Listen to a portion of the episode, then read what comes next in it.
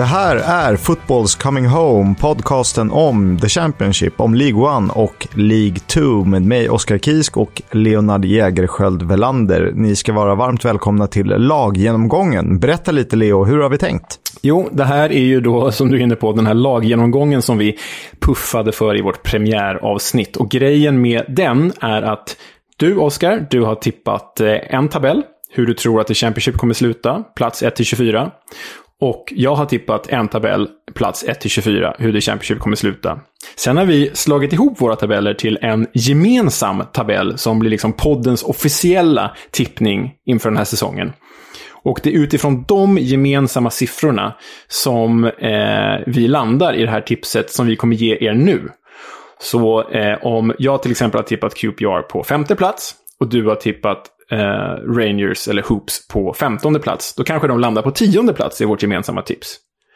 Och det är utifrån de placeringarna som vi nu går tabellen nerifrån och upp när vi ger er kortfattat i ganska tajta rubriker lag för lag inför den här säsongen. Yes, det blir ju någon eller några minuter på varje lag av de 24 stycken. Och eh, vill man höra mer eller läsa mer så är det för podden på Twitter som gäller och Football's Coming Home-podden där vi kommer fördjupa oss i klubbarna på ett helt annat sätt. Men det här är kortfattat för er som vill få lite tips på spelare att hålla koll på och veta vem man ska, vem man ska förlita sig på i fantasy kanske, eller liknande så. Jag tycker att vi kör igång och Leo, varsågod, du får gärna ge oss Derby County. Mm, tabelljumbon Derby County. Det kan ju kännas konstigt att en sån här fin klubb, i alla fall till namnet, placeras som jumbo i den engelska andra divisionen. Men frågan är om förutsättningarna hade kunnat vara sämre än vad de varit för The Rams. De har alltså under sommaren genomlidit ett transferembargo som har inneburit att de bara har kunnat värva gratisspelare eller halvårslån, inte ens helårslån alltså.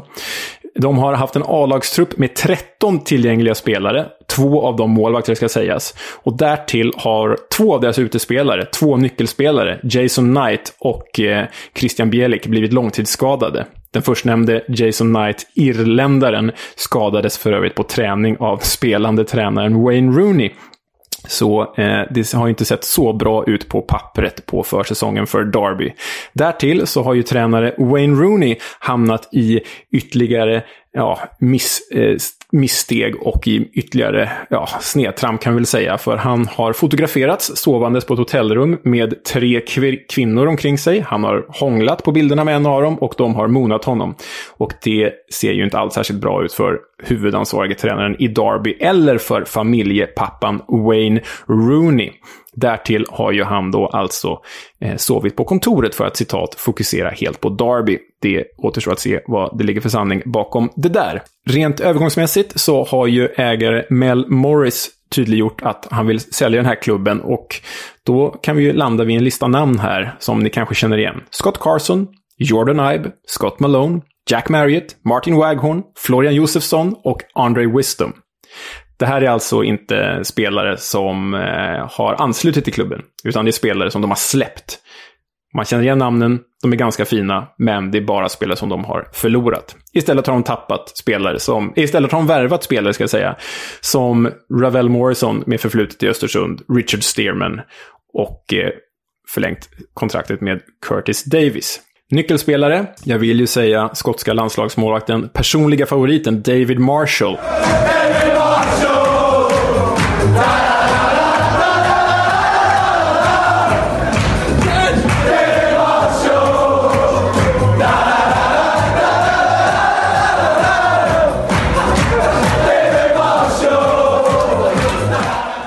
Annars är det väl långtidsskadade Christian Bielik med förflutet i Arsenal, men han är ju tillbaka först i jul.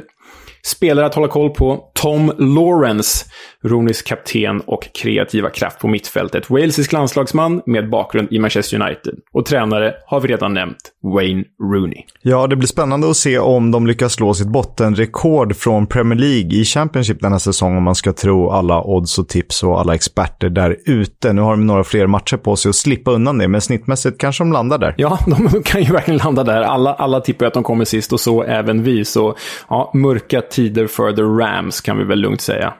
näst sist i vår gemensamma tabell då hittar vi Peterborough. Mm, även kallad Porsche.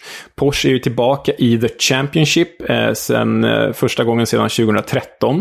De kom tvåa i League One genom att göra flest mål i serien.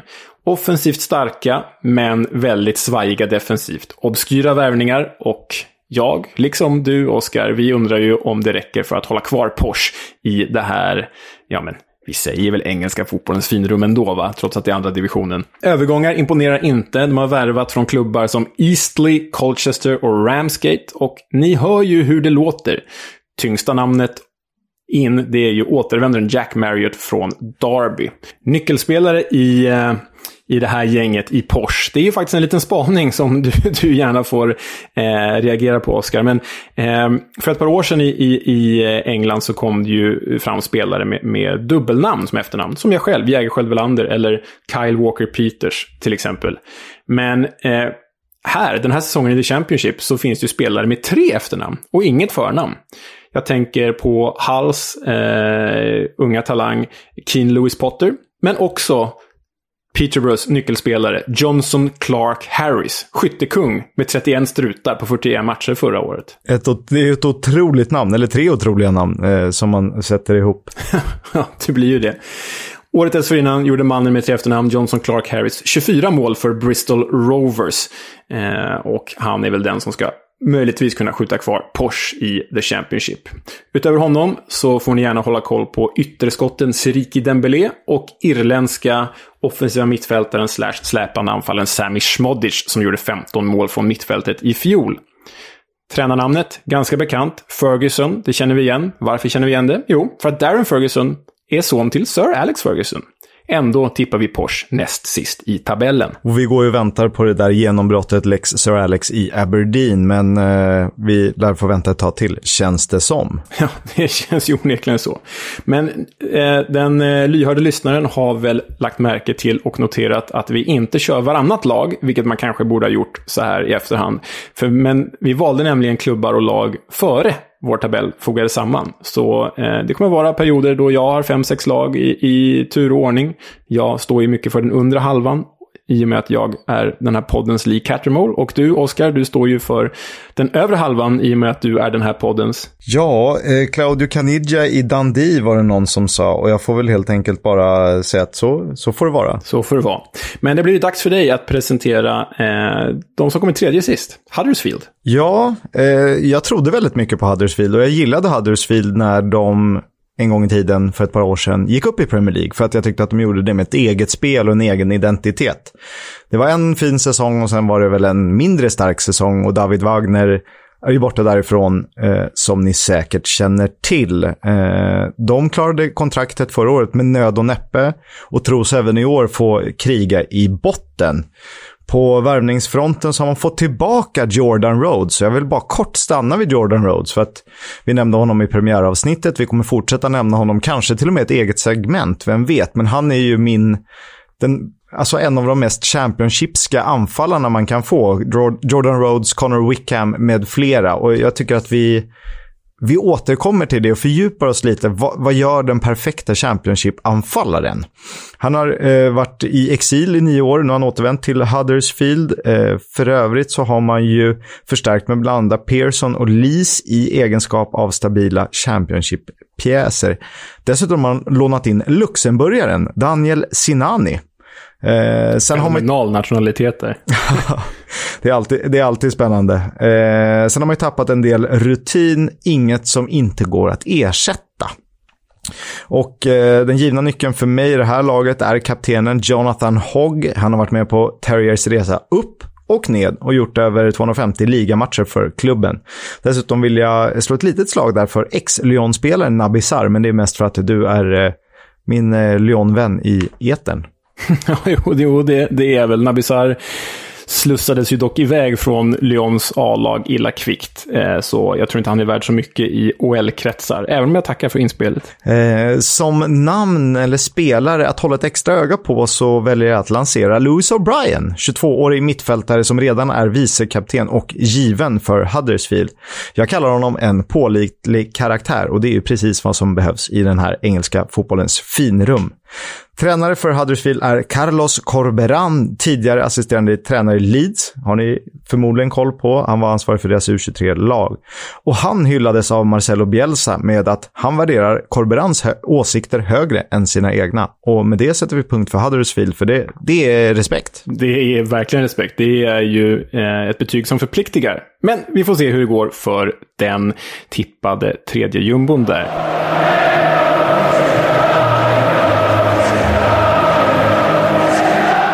Sen går vi vidare till det lag som är sist av de som vi tror klarar sig kvar och det är Coventry. Och det ser väl i ärlighetens namn inte jättebra ut på pappret för den gamla svenskklubben. Ni vet, Rolle Nilsson och Magnus Hedman och Andreas Dahl har ju alla varit där. Eh, olika dignitet på namnen bara. Men eh, de höll sig med nöd och näppe kvar i fjol har ju dessvärre förlorat kanske sin bästa spelare i mittbacken Leo Östigård, som vars lån eh, från Brighton inte förlängdes. Istället hamnade han i Stoke. Och eh, trots att de ändå fått in en del namn Eh, så känns truppen svagare än i fjol. Det som dock talar för deras överlevnad är att de första gången på nästan tre år på över 800 matcher äntligen får spela på hemmaplan i Coventry istället för i grannstaden Birmingham. Det har ju varit dispyt mellan megalomaniska riskkapitalister till ägare och fans. Så eh, mm, de återvände ju i premiären hem till Coventry och då var ju faktiskt Viktor Gyökeres superhjälte med eh, första målet tillbaka på hemmaplan. Gyökeres är ju en av spelarna som faktiskt har värvats in. Han köptes ju loss från Brighton. Annat intressant namn är Ian Matsen från Chelsea, inlånad. Vi kan väl gå in på nyckelspelare. Där har vi brassefödda holländaren Gustavo Hamer som dominerade på mitten i The Championship förra säsongen, i alla fall på hösten. Bleknade på våren. Men den Feyenoord-fostrade 24-åringen blir en absolut nyckel för gänget från Coventry. Om det är någon vi ska hålla koll på utöver svenske Gyökeres, ja då är det kanske högerbacken Fankati Dabo som missade förra säsongen på grund av skada. Han är ju Chelsea-fostrad, men såg beklagligt usel ut i premiären, så vi får se om jag får revidera det här namnet senare. Tränare. Vissa kanske känner igen honom, våra äldre lyssnare i alla fall. Gammal Manchester United och Norwich-anfallare, vi snackar 80 och 90-tal. Mark Robbins, som ju tränade Coventry i League One och därmed tog upp dem till The Championship. Tack för det Leo. Och jag tycker vi rast hoppar vidare till en uh, gammal mästarklubb. Mm. Blackburn Rovers, klubben med världens snyggaste emblem, om ni frågar mig. De vann ju Premier League 1995 med spelare som Alan Shearer, Chris Sutton och så vidare. Um, det är ju kanske det mest svårtippade laget eh, och ett av de eh, lag vi hade störst skillnad på i våra tips. Jag är negativ och du är positiv. Men det är ju så här att anledningen till att de så, hamnar så här långt ner i vår tabell, plats 20, det är att de har tappat Adam Armstrong. 28 mål förra säsongen. Han gick nu för 15 miljoner pund till Southampton. Och de indiska ägarna Venkis har tydligt deklarerat att inte ett enda pund av de pengarna kommer återinvesteras i truppen. Utöver förlusten av Armstrong så har de ju tappat figurer som Lewis Holtby och Stuart Downing. Den ena kontraktslös, den andra har slutat. Lewis Holtby förtjänar ett helt eget avsnitt, men det är en helt annan eh, historia. Ja, det är en helt annan historia. Um, det är ju dock så att eh, Utöver de här spelarförlusterna så har ju Venkis faktiskt sparkat personal på kansliet. Så så illa ställt är det med coronaekonomin i Blackburn på Ewood Park. Så inte en spelare in alltså. Men det som talar för dem är ju Tony Mowbray och hans XG. Ett av de lag med högst XG förra säsongen och absolut högst XG i premiäromgången. Så vi får se vad det kan leda dem. Nyckelspelare i det här gänget borde ju ha varit Adam Armstrong. Blir inte han längre.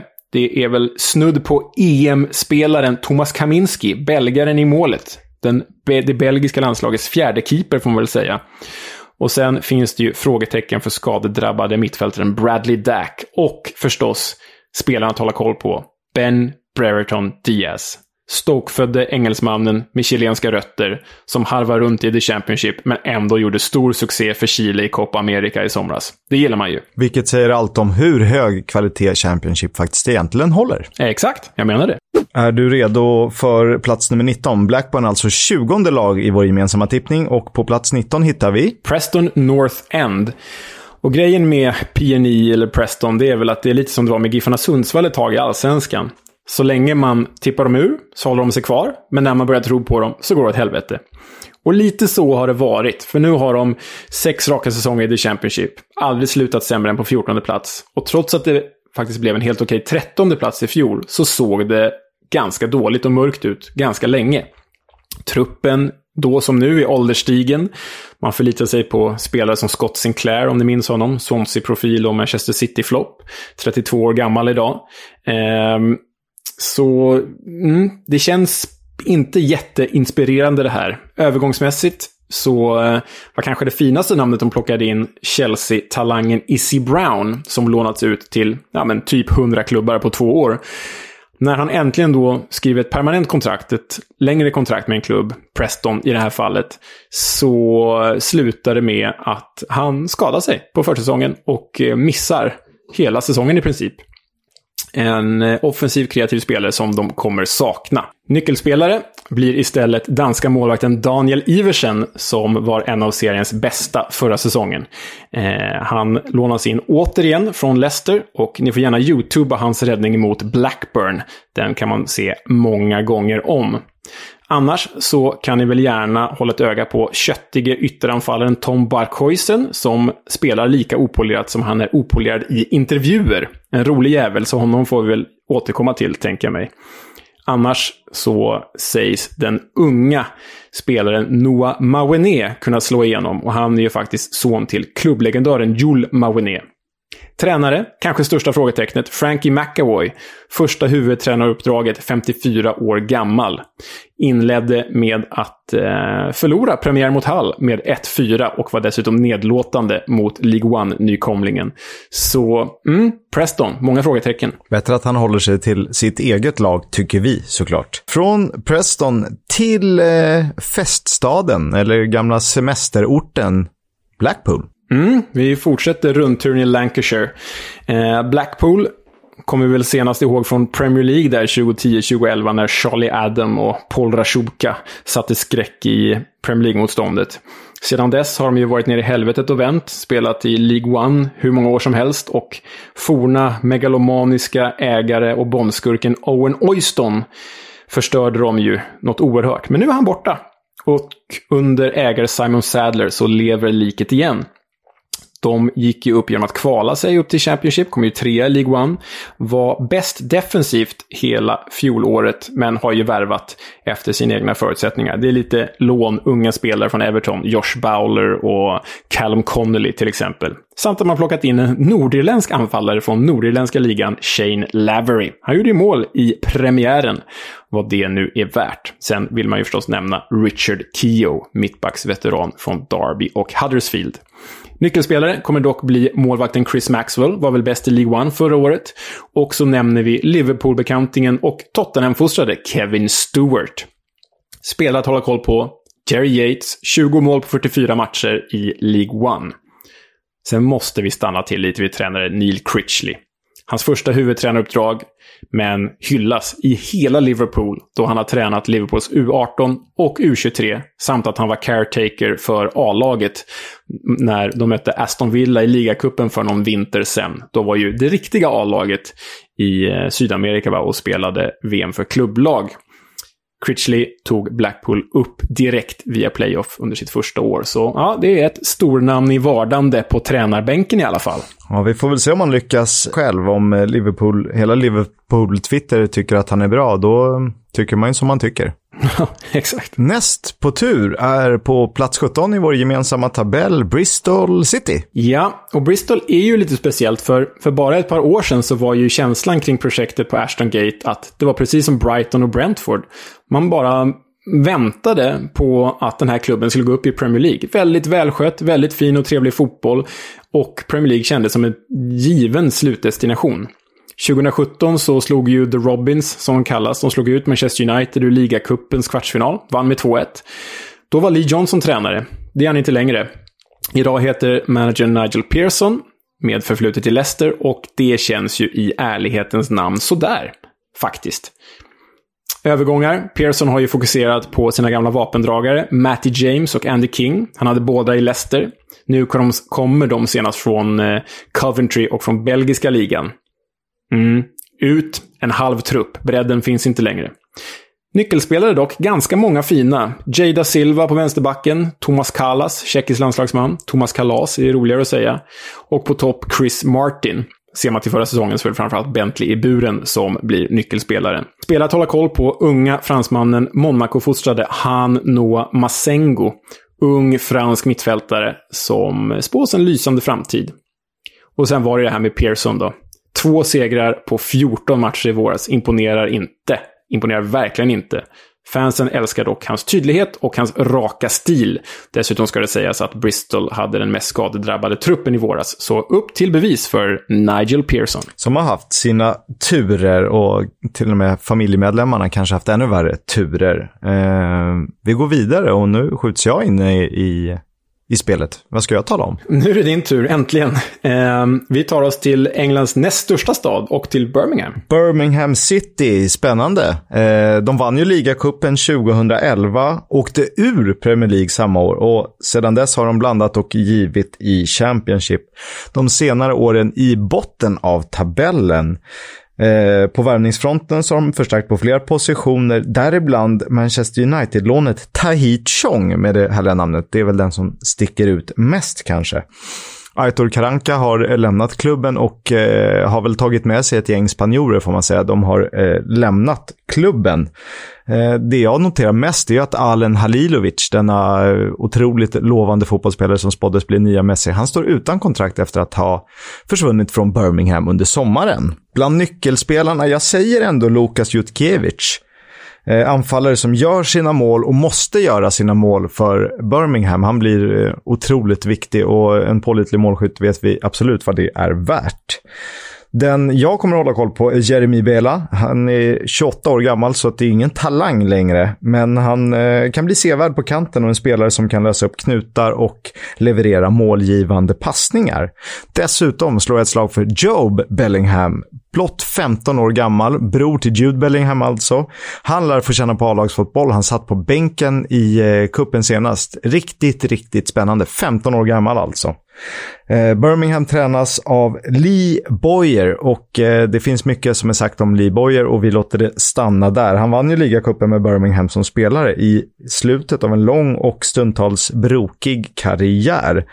Han kommer närmast från Charlton där han eh, har fått ganska mycket positiva lovord ändå och sägs vara en person som kan ta gruppen på ett bra sätt. Fin genomgång. Sen måste man ju bara flika in här att Jude Bellingham gjorde alltså en A-lagssäsong med Birmingham och sen pensionerades hans tröjnummer. Lite cheesy för mig, men så är det. Ja, det, vi ska inte fastna för länge vid tröjnummer och att pensionera dem, men det funkar ju på Mark Vivien Foé och eh, spelare som tyvärr har gått ur tiden. Eh, jag tycker att det är lite tidigt. Då skulle han i så fall återvänt, gjort något magiskt, skjutit upp eh, Birmingham eller liknande. Ehm, och det är min ståndpunkt i det hela. Mm.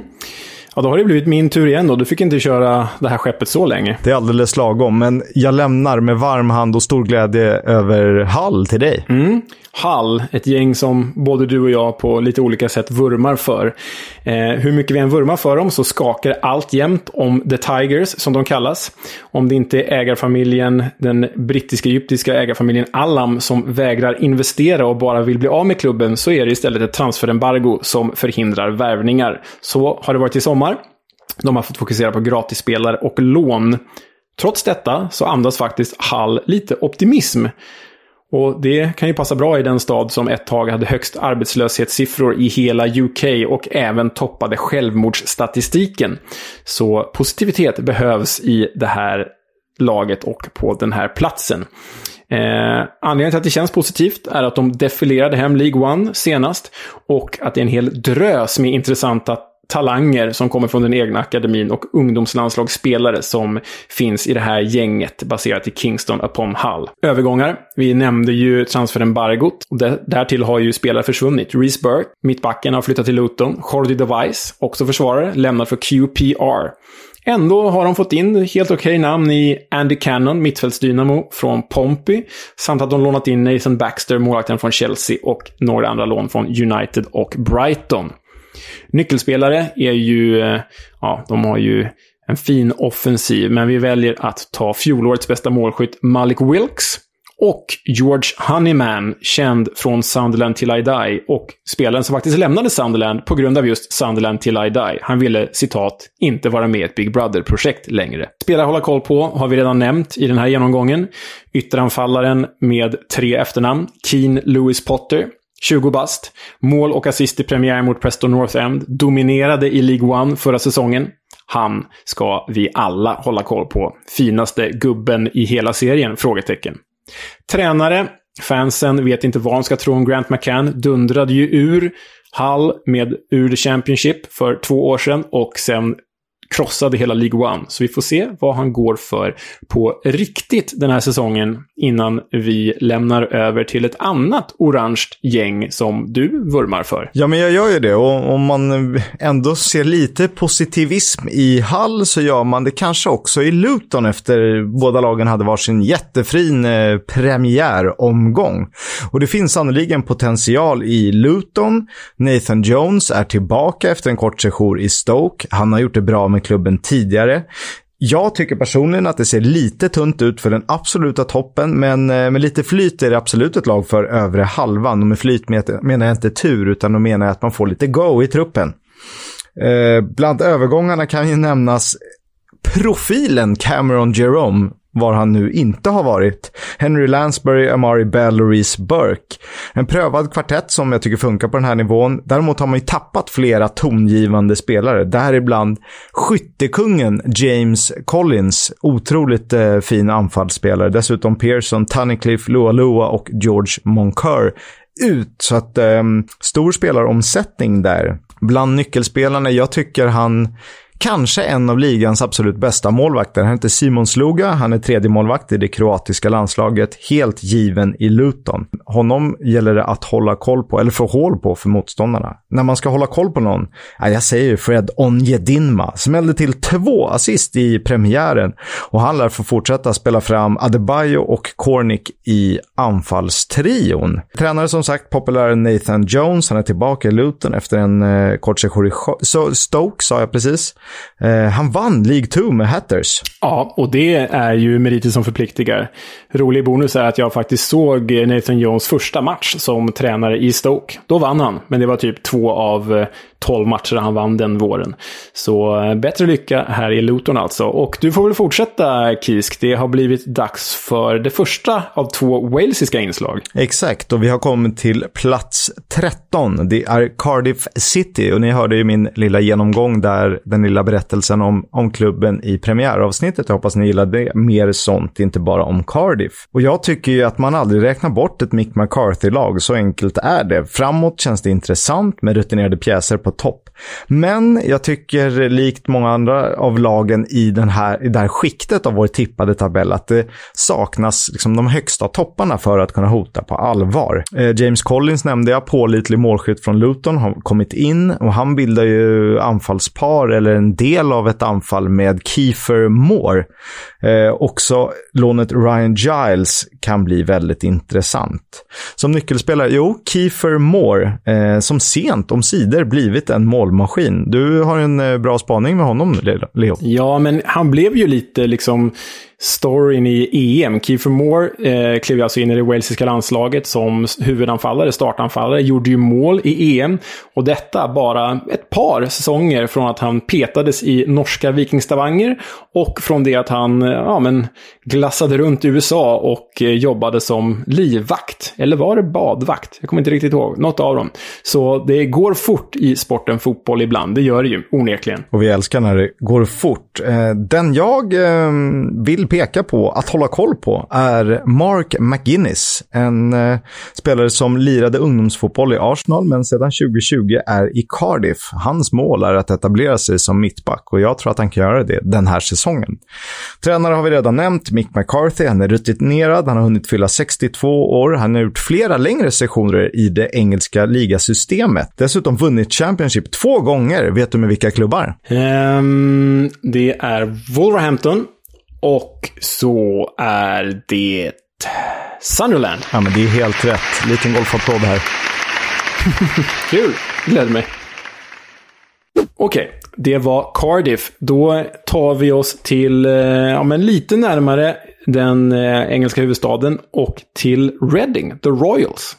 Också kallat en av eh, Europas mest intetsägande fotbollsföreningar eller klubbar om man så vill. Eh, jag säger ingenting för att jag säger inte emot det och eh, men jag kanske håller med, jag vet inte. Det finns inte så mycket att säga om Reading. Jag skriver under på det, 100%. Finns inget mer intetsägande. Likt eh, flera andra klubbar har de ett transfer, transferembargo som vilar över dem som ett grått moln och därför har de blott 17 registrerade spelare i A-lagstruppen. De kan eventuellt få dispens, startade dock premiären med blott fyra utespelare på bänken. Så det här kanske är en lite väl optimistisk tippning. De är alltså 12 i vår tabell. De har tappat lovande lovande Olysee till Palace för cirka 100 miljoner kronor. Dessutom har de ju släppt Omar Richards, eller tvingats släppa honom till Bayern München gratis. Det är en, eh, en eh, väldigt intressant spelare på den här nivån. Nyckelspelare då? Jo, John Swift. Han är fostrad i Chelsea, han är inne mittfältare. Han har blivit en riktigt viktig spelare för Reading sedan flytten till klubben 2016.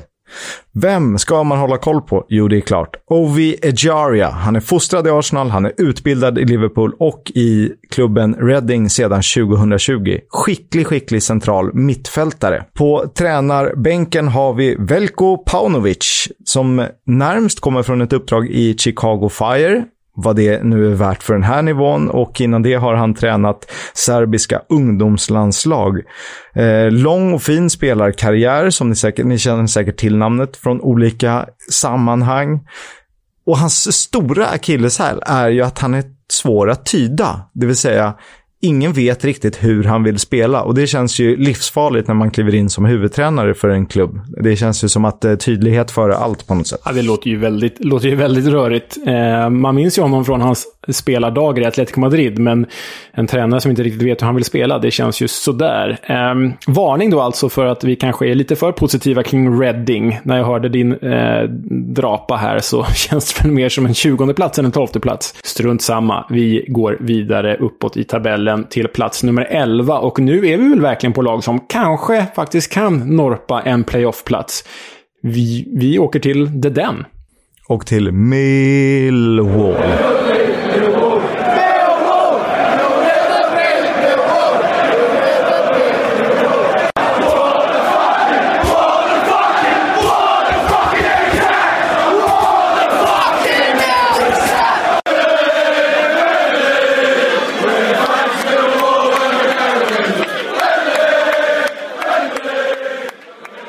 Klassiska Millwall. Mycket handlar ju om Millwall, kanske vad som händer utanför planen och eh, området Bermondsey. Vi får lov att återkomma till det alldeles strax.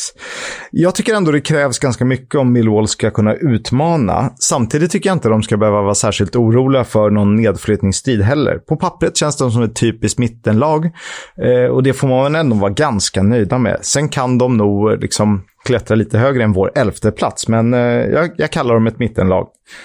Eh, inplockningsfronten då? Jo, Scott Malone, George Long och George Savin. Det är George Saville, det är alltså en rutinerad trio jag pratar om som man har tagit till klubben. Dessutom har man lånat in Ballard från Arsenal och Benik Afobe från Stoke. Hans namn har vi hört tidigare. Nyckelspelare Bartosz Bialkowski, erkänt duktig målvakt på den här nivån, som faktiskt gjort ett framträdande för det polska landslaget. Den jag varnar för, eller ber er hålla ett extra öga på, Billy Mitchell.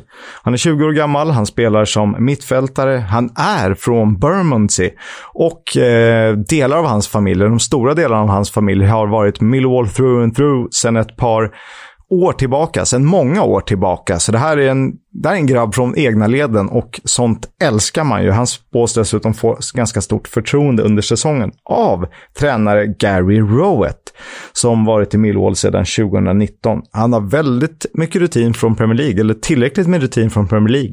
Dock inte som tränare, så vi får väl se om man kan trycka upp Millwall till de höjderna. Ja, jag såg en siffra på Gary Rowett, eller Rowett, att sen han tog över Millwall så har de hållit nollan i typ 30 matcher av 70-75 möjliga. Och om det stämmer så är ju det hisnande bra siffror. Kan hon få igång Benik Afobe, då eh, har de ju någonting. Men det, det kanske krävs mer än... Ja, vi får se.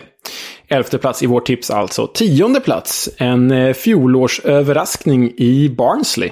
Verkligen. Barnsley hade ett jättefint 2020-2021.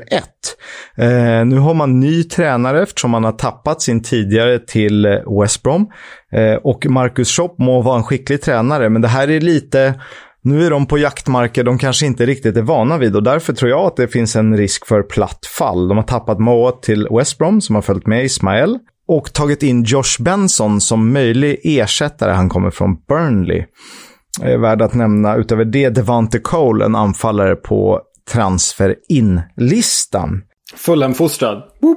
Precis som en annan Fulham-bekanting, Coley Woodrow. Eh, beprövad anfallare som visat att han kan göra tvåsiffrigt varje säsong. Men jag skulle vilja säga att han behöver steppa upp ytterligare en nivå om Barnsley ska kunna drömma om Premier League på riktigt. Eh, hålla koll på då? Jo, Callum Styles. Han var faktiskt den första spelaren född på den här sidan millennieskiftet att spela Football League. Så eh, stort ansvar lär vila på den 21-årige mittfältarens axlar. Marcus Schopp nämnde jag. Han är lite av en österrikisk ikon som är erkänt skicklig på att lyfta fram unga talanger. Däremot är det hans första tränarjobb utanför hemlandet och eh, det kan vara svårt nog när man ska in i the Championship och kriga.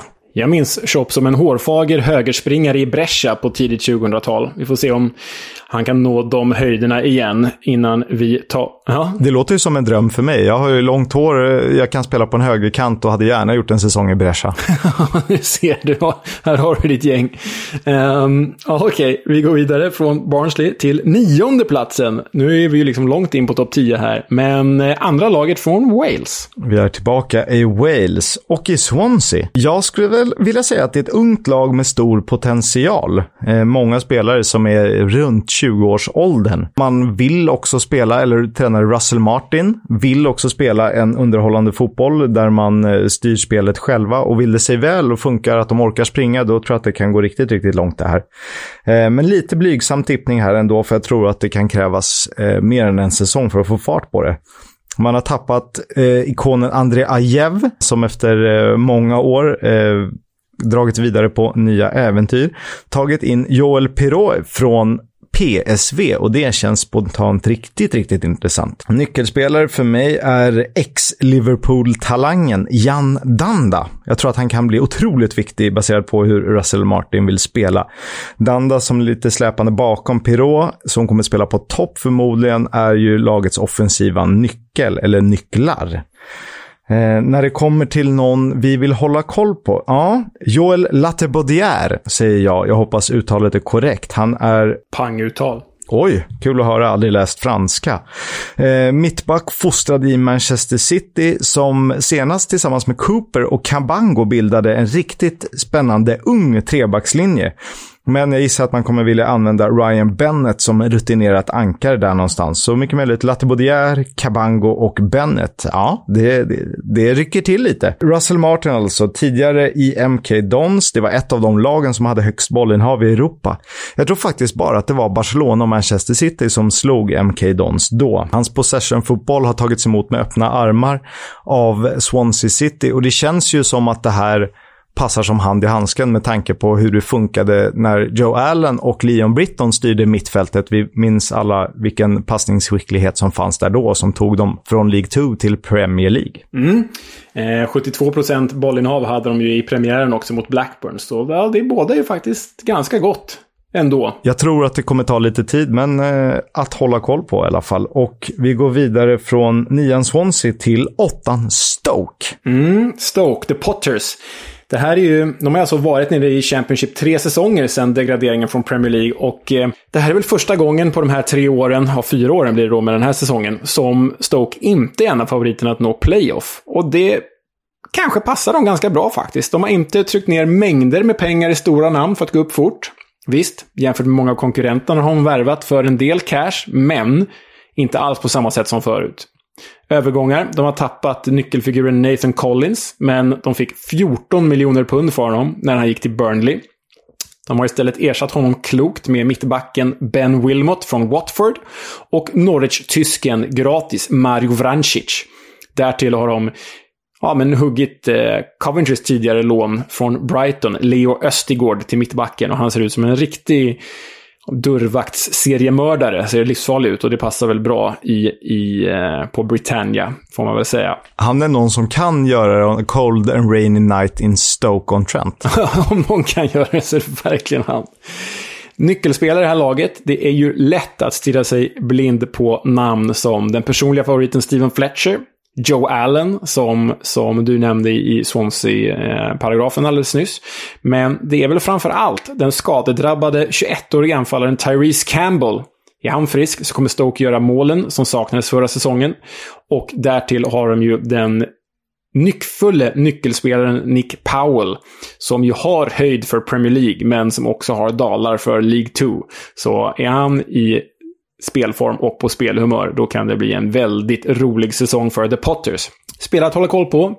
Vi tar faktiskt målvakten Josef Bersic, som ju är lite speciell, för han är ung och petade ju Adam Davis förra säsongen, gjorde en 15 matcher tror jag. Och eh, han är framförallt känd för att ha en frisparksfot i stil med Rogerio Seni, ni vet brassen som gjorde 100 frisparksmål i karriären, målvakt alltså, och José Luis Chilavert. Han har hittills inte gjort ett frisparksmål i A-laget än på A-lagsnivå, men han tog frisparken i Accrington Stanley och ett frisparksmål lär väl komma vad det lider, så spana in Josef Bursic. Tränare är ingen mindre än Michael O'Neill som ledde sitt Nordirland till EM-slutspel 2016. Och det är ju en merit som förpliktigar. Vi var inne på frisparksfötter. Jag blir alltså fascinerad av hur man kan ha bra frisparksfot men aldrig ha gjort ett frisparksmål.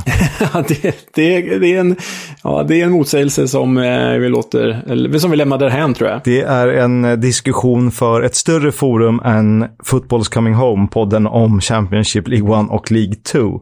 Vi går vidare från ett randigt lag till ett eh, annat. Det har blivit dags för fina, fina hoops! Mm, QPR, ränderna på bredden. Och det här är väl redan före säsongen har börjat, säsongens poplag. Eh, jag har ju fallit lite under den, den bilan och i den här fällan. Du, inte lika mycket. Det diffade ju lite, lite, lite eh, i vårt tips här. Jag hade dem på slutspel, du precis utanför.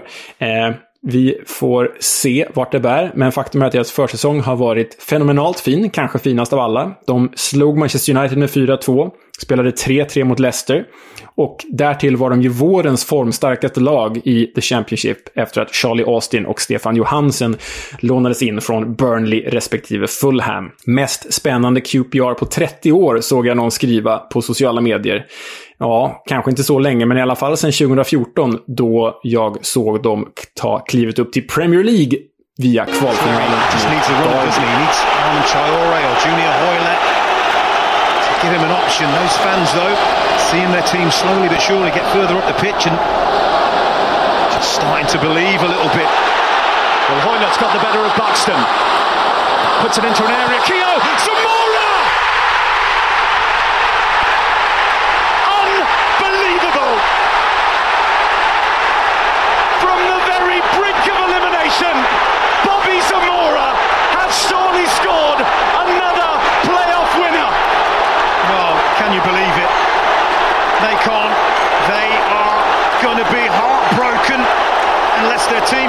Something very, very quickly. But we said Queen's Park Rangers got themselves up the pitch.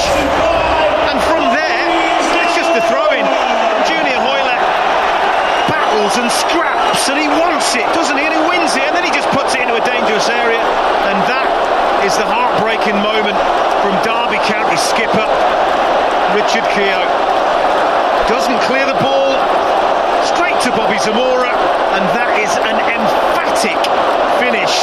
It's a wonderful strike, first shot on target, and it's the big one. It's the one that counts. Typ QPR nämns alltså som en dark till eh, platsen upp till Premier League. Och övergångar ser ju rätt bra ut. De har köpt loss tidigare nämnda Austin och Johansen. Därtill plockat in André Dossell från Ipswich, en ganska fin mittfältsdynamo. Nyckelspelare, marockanska landslagsmannen med reservation för uttalet, det blir nog ganska engelskt, men Elias Chair. Eh, seriens kanske mest underskattade kreatör och kanske finaste fot.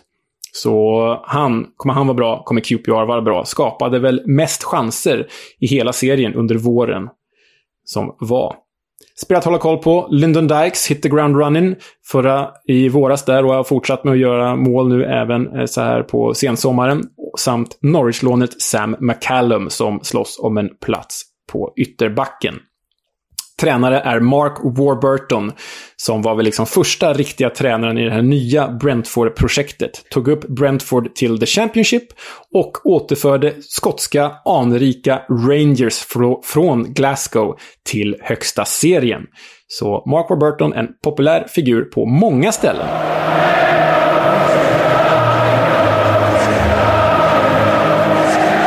Och med det sagt så har det blivit Kisks tur att presentera Neil Warnocks Middlesbrough. På plats sex i det gemensamma tipset, alltså Middlesbrough, Neil Warnock styr där och ja, jag har svårt att gå emot en Neil Warnock-styrd klubb.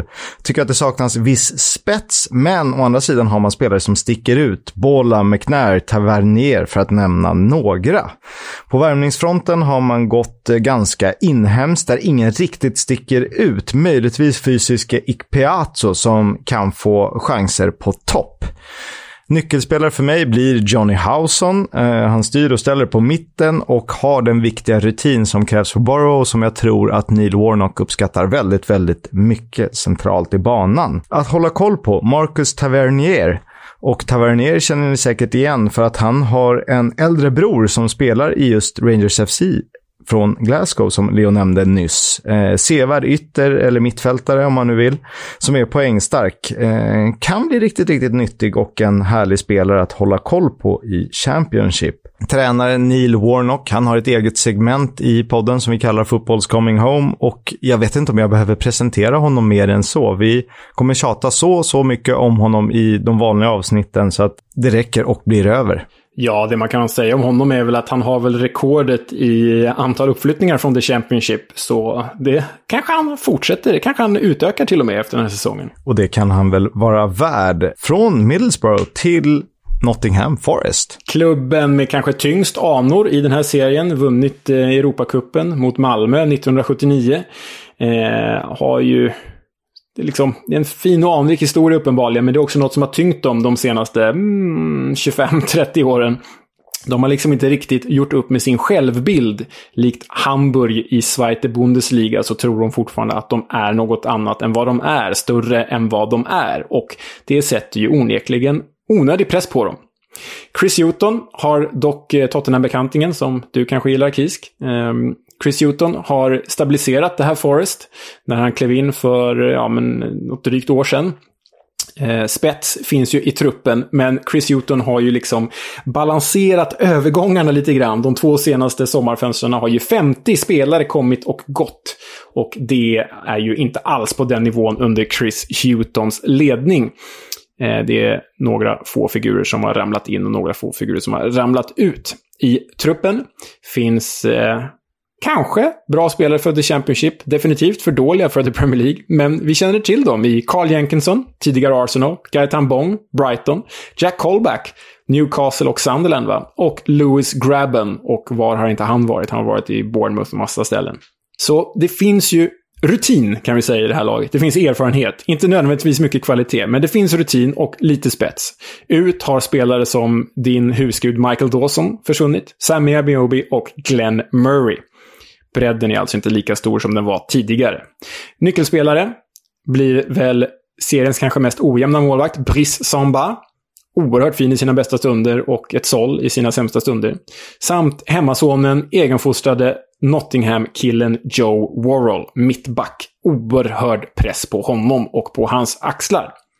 Spelare att hålla koll på, och då menar jag hålla koll på. En av seriens mest lovande talanger. Brennan Johnson. Anfallare som gjorde stor succé i Lincoln i League One senast. Och nu i premiären låg han bakom Forests ledningsmål mot Coventry. Han kommer få mycket speltid. Och värt att komma ihåg när det gäller tränare Chris Hewton är att han ju tidigare har lotsat upp både Newcastle och Brighton från the Championship till Premier League. Och därifrån landar vi i det här segmentet som ja, är väl liksom de fyra absoluta topplagen. De fyra topptippade i alla tips. Och det är väl de fyra som gör upp om direktplatserna här. West Bromwich Albion, fjärde plats. Ja, det är väl så vi tror. Och eh, West Brom har en, än så länge, relativt tunn trupp, säger jag, med en hyfsat oprövad tränare, där jag saknar några toppspelare. Däremot tycker jag att West Brom har vad som krävs för att eh, nosa på en Premier League-plats, sett till grunden. Eh, övergångar Alex Mowat, Adam Reach, Matt Clark, alla på fri transfer och eh, det känns väl helt okej. Okay. Eh, det som inte känns helt okej okay är att man har tappat eller sålt Matteus Pereira. Eh, han gjorde ju 11 mål på 33 matcher eller något sånt där i Premier League förra säsongen och det blir svårt att ersätta.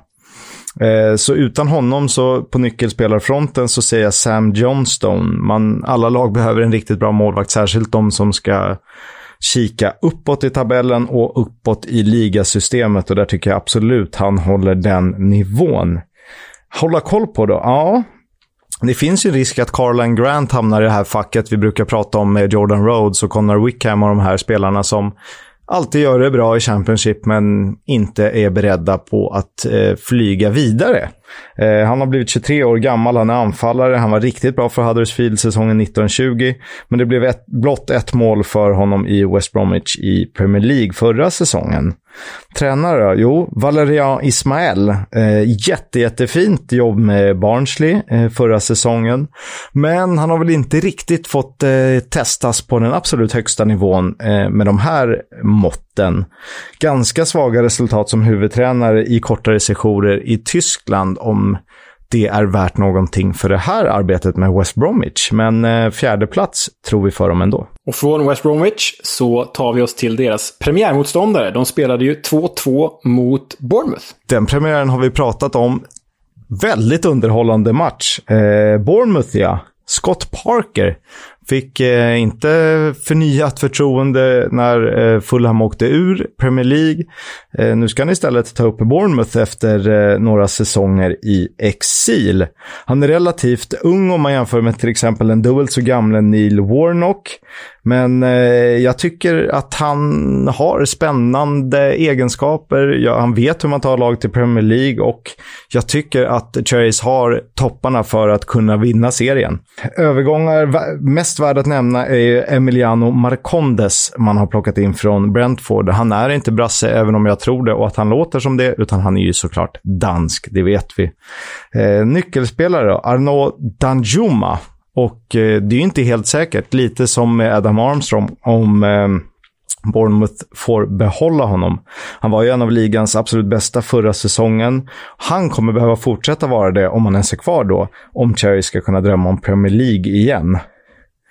Att hålla koll på då? Ja, men jag säger Leif Davis. Och jag kommer fortsätta säga Leif. Det är ju ett fem plus-namn. Han har gjort några framträdanden under Bielsa i Leeds. Nu ska han få fart på karriären på lån i Bournemouth alltså. Scott Parker, jag vet inte hur mycket mer vi behöver nämna omkring honom. Han fyller blott 41 i höst. Har ju som sagt redan tagit upp ett lag, Fulham alltså, till Premier League. Han var en mycket, mycket högt skattad eh, mittfältare. Han gjorde alltid jobbet utan att göra bort sig. Vi får se om han lyckas en andra gång i Championship.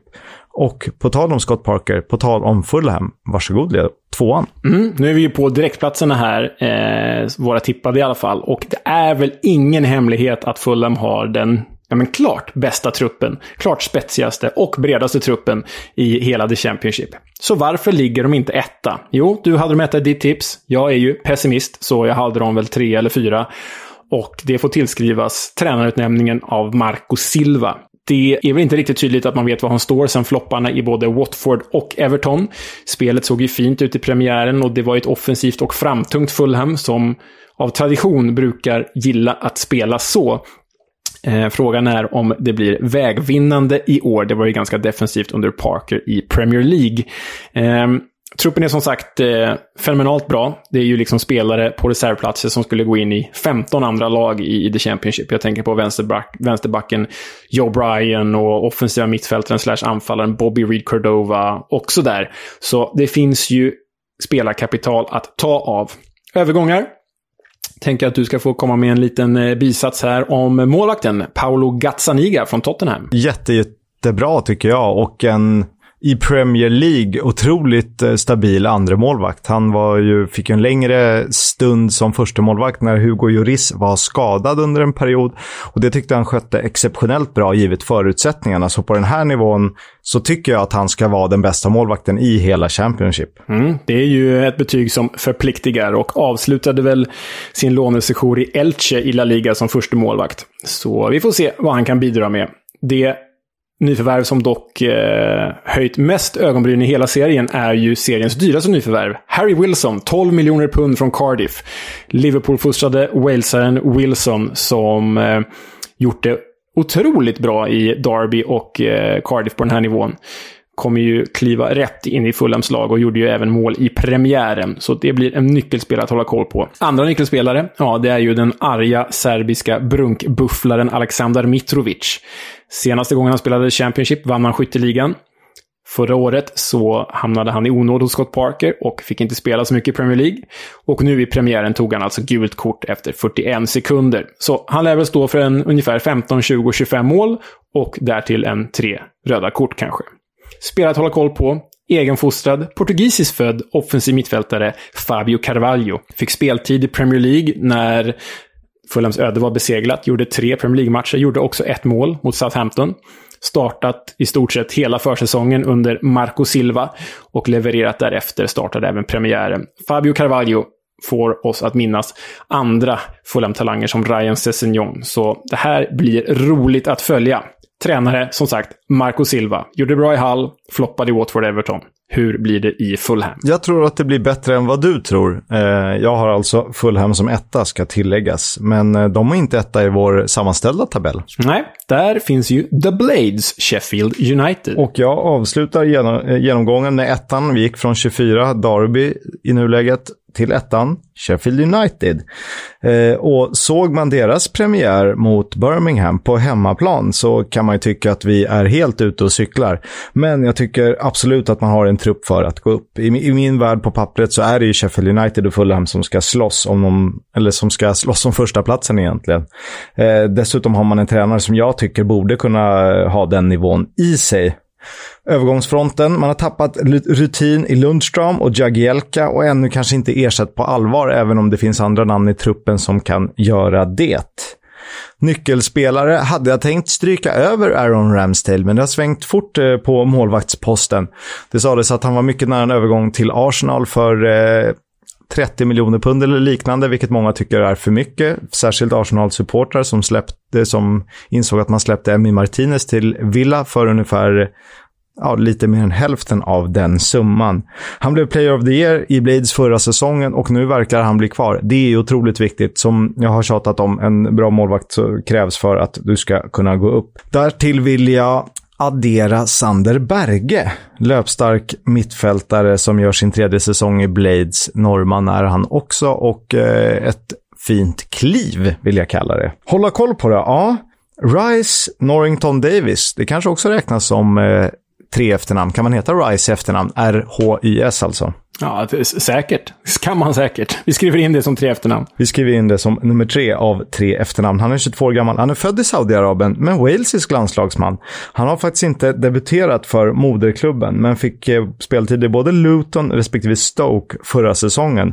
Och det är väl en kille som kan vara med och nosa lite på startelvan, åtminstone matchtruppen. Rice Norrington Davis alltså. Håll koll på honom. Tränare Slavisa Djokanovic och efter en blandad period i Fulham har serben varit i katariska Al-Gharafa sedan 2019. Det är ingen värdemätare för mig på den här nivån. Nu är han tillbaka i Championship som är en av världens tuffaste ligor. Leo, kan inte du ge oss någonting på honom? Ja, men grejen med Jokanovic att han, eller Jokanovic, att han ju älskade Fulham efter att han tog upp dem till Premier League. Tog dem tillbaka till Premier League. Därtill så eh, tog han faktiskt upp Watford till Premier League också en gång i tiden. Vad Algarafa gäller så är ju min personliga husgud Juninho Pernambucano. Och han lämnade ju Lyon för just Algarafa. Mer än så vet jag inte om det gänget. Jag vet inte vad man behöver veta mer om Algarafa eller Qatar i Super League. Det var alltså vår gemensamma tabell från 24 till, 20, till nummer 1. Och ska vi vara så schyssta att vi bjuder på den i rätt ordning? Mm, det kan vi väl göra. Jag kan börja då. 20, 24, Derby. 23. Peterborough. 22, Huddersfield. 21. Coventry. 20, Blackburn Rovers. 19. Preston North End. 18, Blackpool. 17. Bristol City. 16, Lee Boyers Birmingham. 15.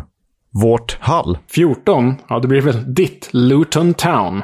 13. Hela Wales klubb Cardiff. Kanske Swansea säger emot där. Men 12 plats, Reading, The Royals. 11. Millwall. 10 plats, Barnsley. Och 9. Swansea. 8, The Potters i Stoke. 7.